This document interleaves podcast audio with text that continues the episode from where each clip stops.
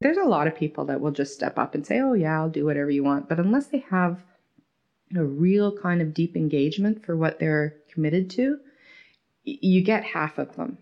You know, you get half of their purpose. But if they're really engaged, if they're if that's something that they love or that they think is an important part of their civil society, you'll get the action out of them. This is Voices, Stories of Change, a series of podcasts and interviews from Engage Nova Scotia. I'm Jeff Overmars. Coming up is the third and final segment taken from an interview with Adele McDonald, Executive Director of Annapolis Investments in Rural Opportunities. Annapolis Royal is a vibrant community with an inspiring sense of optimism, a commitment to volunteering and collaboration. What moves people to be actively engaged in their community? How can cross sector collaborations change our attitudes about how our various levels of government serve or should serve us? How can we re engineer volunteering at a community level? Adele shares her insight into these issues and the role we all have in shaping the future of our communities.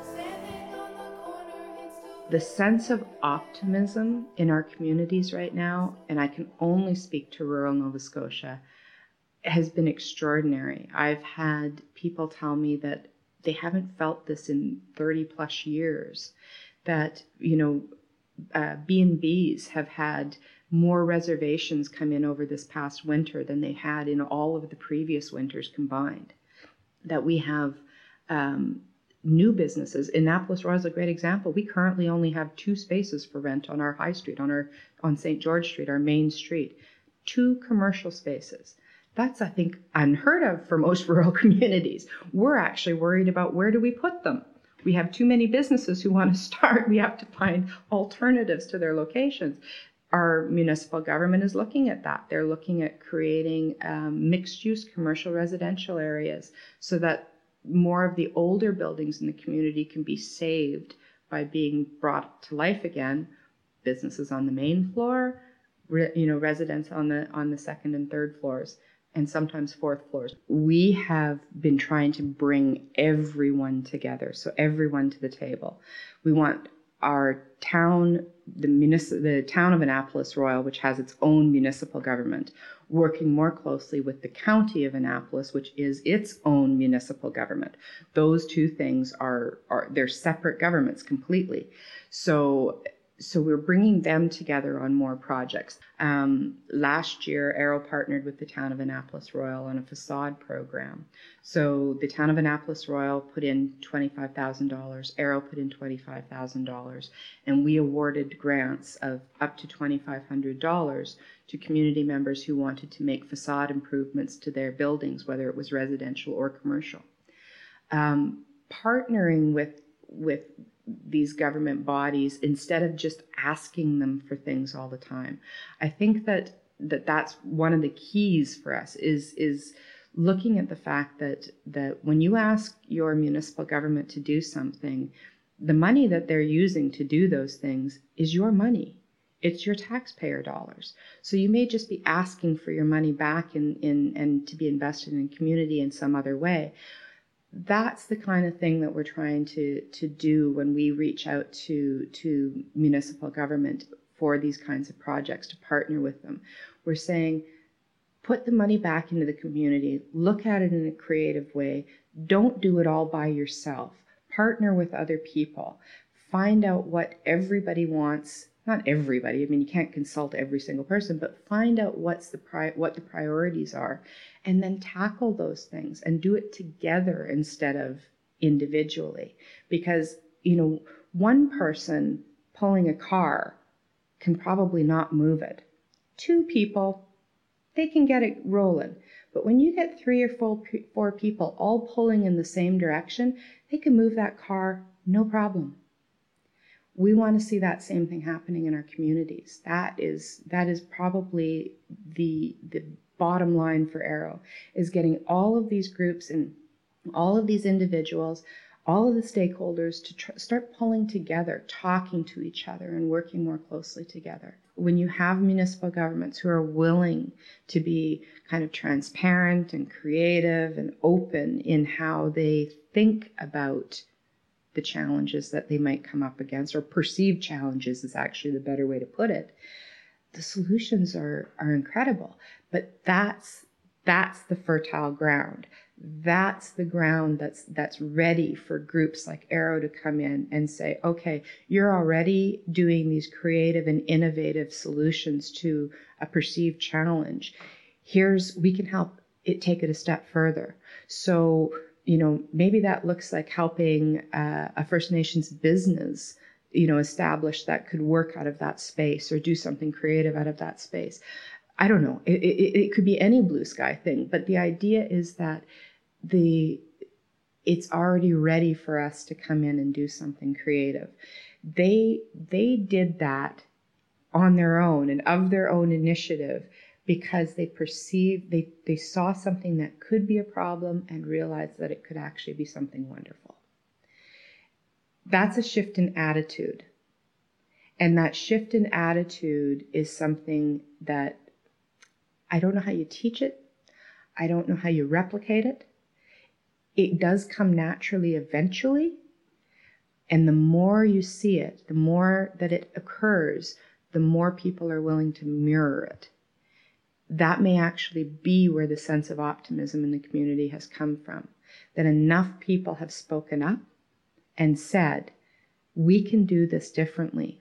We can choose now. We can succeed. We can become sustainable and have this incredible future.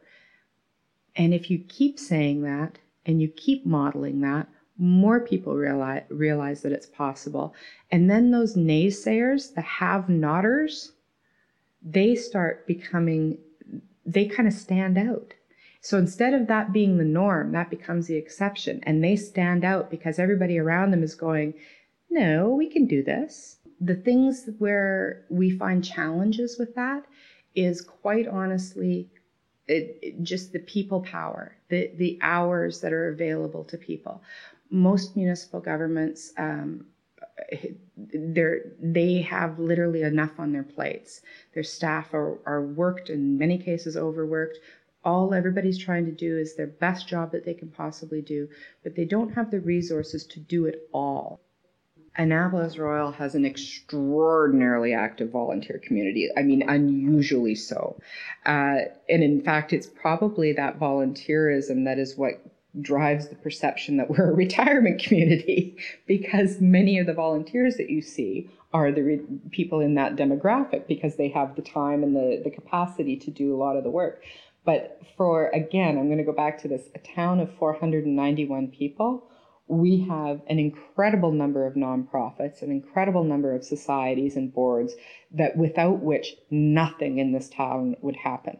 The Historic Gardens is a nonprofit that has a board that operates it. King's Theatre, a nonprofit with a board that operates it. The uh, Annapolis Heritage Society operates the O'Dell Museum, Sinclair Museum, North Hills Museum, the Genealogy Center, nonprofit with volunteers that operate it. They do have paid staff but most of those most of them the paid staff is like one or two positions. Gardens more because they have gardeners you know? But but for the most part the the things that happen in this community um, RCAC the Annapolis Regional Community Arts Council volunteer driven. Like it is if you took the volunteers out of the town of Annapolis Royal, we would be a ghost town. It wouldn't matter that we have two banks, two grocery stores, a hardware store, dentists, doctors, healthcare. It wouldn't matter at all. If you took the volunteers out of this town, nothing would exist here. Nothing. I don't know that there is a secret. I think that passion is actually the tipping point. So if you're talking about finding volunteers to make things happen, you have to reach people on at their I don't want to say at their level, but at their passion, at the place that that their passion intersects with what you need done. So to me, that means when I when I focus on AIRO and its goal of economic development, um, if we have a lot of people who are passionate about the arts, then we need arts related businesses in the community and we need arts related activities in the community and we need those people to come forward with that passion. If it's you know, if it's history, if it's genealogy, if it's whatever it is, it's basically finding those people um, where they intersect with the, the need that needs to be dealt with. And because volunteers, you, you, there's a lot of people that will just step up and say, oh, yeah, I'll do whatever you want. But unless they have a real kind of deep engagement for what they're committed to, you get half of them. You know, you get half of their purpose. But if they're really engaged, if they're if that's something that they love or that they think is an important part of their civil society, you'll get the action out of them. And and I think maybe that's where maybe sometimes that's where it fails in in broader broader areas because they're looking to volunteers to do like a wide range of things and they're not necessarily matching those people with their passions. And so I'll use myself as an example. When I moved here, my background is in internet marketing and communications. That's my profession. That was what I had my own business in for over a decade. So, what made sense to me was I can do that kind of stuff with my eyes closed and one hand tied behind my back. Why not volunteer doing that? So off I went to the town and volunteered to do that ended up on the board of King's Theater, volunteered to deal with their social media because it was the thing that I could do without stressing myself out. That's the kind that's that may be the secret. Finding out what people are capable of doing without having to break the the bank, the mental bank, the emotional bank, the time bank, in order to actually accomplish something. Um, Mayor Pam Mood does that very well. And that that whole volunteer movement of, of people stepping up in their town, that I think was the premise of what she was saying is what is the thing that you can do, the thing that you can contribute. It doesn't have to be this huge, massive project. If you have a skill that you like doing, how do we put it to work for us? Fill the gap. But that's identifying the gaps and then working backwards from that, saying, okay, we need somebody to do this or you have that skill and you want to put it to work for the community oh hey you can do it over here you know it, it doesn't it's it's getting people to open up and not be so insular again. And and my experience in rural nova scotia is that is that is kind of the natural default is to be a little bit insular. And so one has to to help people to open up and work together. Annapolis royal can experience volunteer burnout at times just like anywhere else. But I think the remedy to that is to make sure that you're that people are are working within their wheelhouse. And again, that goes back to the reverse engineering the idea of a volunteer. Instead of saying, we need volunteers for this, you say to the people, what do you have that you'd like to volunteer to do? Do you want to help somebody manage their social media account? Do you want to help somebody to create posters? Do you want to help pull weeds at the garden? Do you want to, you know, and you you basically allow people to say, this is what I can do. And then you match the organization to that, not the other way around.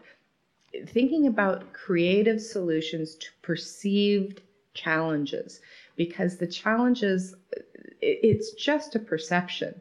That's the the whole world revolves around solving problems. From day one, from the moment we're born, our whole world revolves around solving revolves around solving problems. And that's that's all that AIRO is trying to do. That's all that you know organizations who need volunteers are trying to do. That's all that government is trying to do. We've crept into this this time of being hostile towards people who are willing to step up and serve publicly. But really all they're doing is trying to solve, you know find solutions to perceived challenges. That was Adele McDonald, Executive Director of the private investment company AIRO, based in Annapolis Royal, Nova Scotia. This has been Voices Stories of Change, a series of podcasts and interviews from Engage Nova Scotia. You can learn more about Engage online at engagenovascotia.ca, follow us on Twitter at EngageNS, and find us on Facebook. We'll be sharing more stories from Nova Scotians in different regions of the province in the coming weeks. If you have a story you'd like to share related to public engagement, community development, or collaboration, please email me at jeff at engagenovascotia.ca. Songs in this episode are by Rich Aucoin. You can buy his music on iTunes.